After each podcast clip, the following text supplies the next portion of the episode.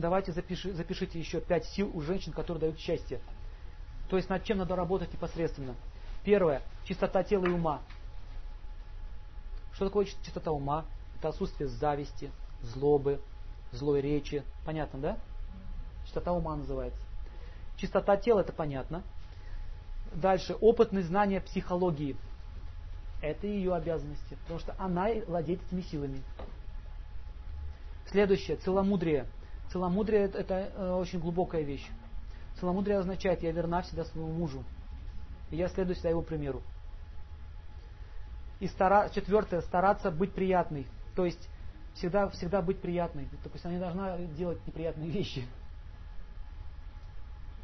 Пятое, быть правдивой, быть правдивой. И, кстати, такая женщина, которая имеет такой, такой характер, ее будет защищать не только ее муж, все мужчины будут ее защищать, которые только в ее жизни присутствуют. Это отец, братья, на работе, может, какие-то компаньоны или друзья ваши. То есть все мужчины будут ее защищать.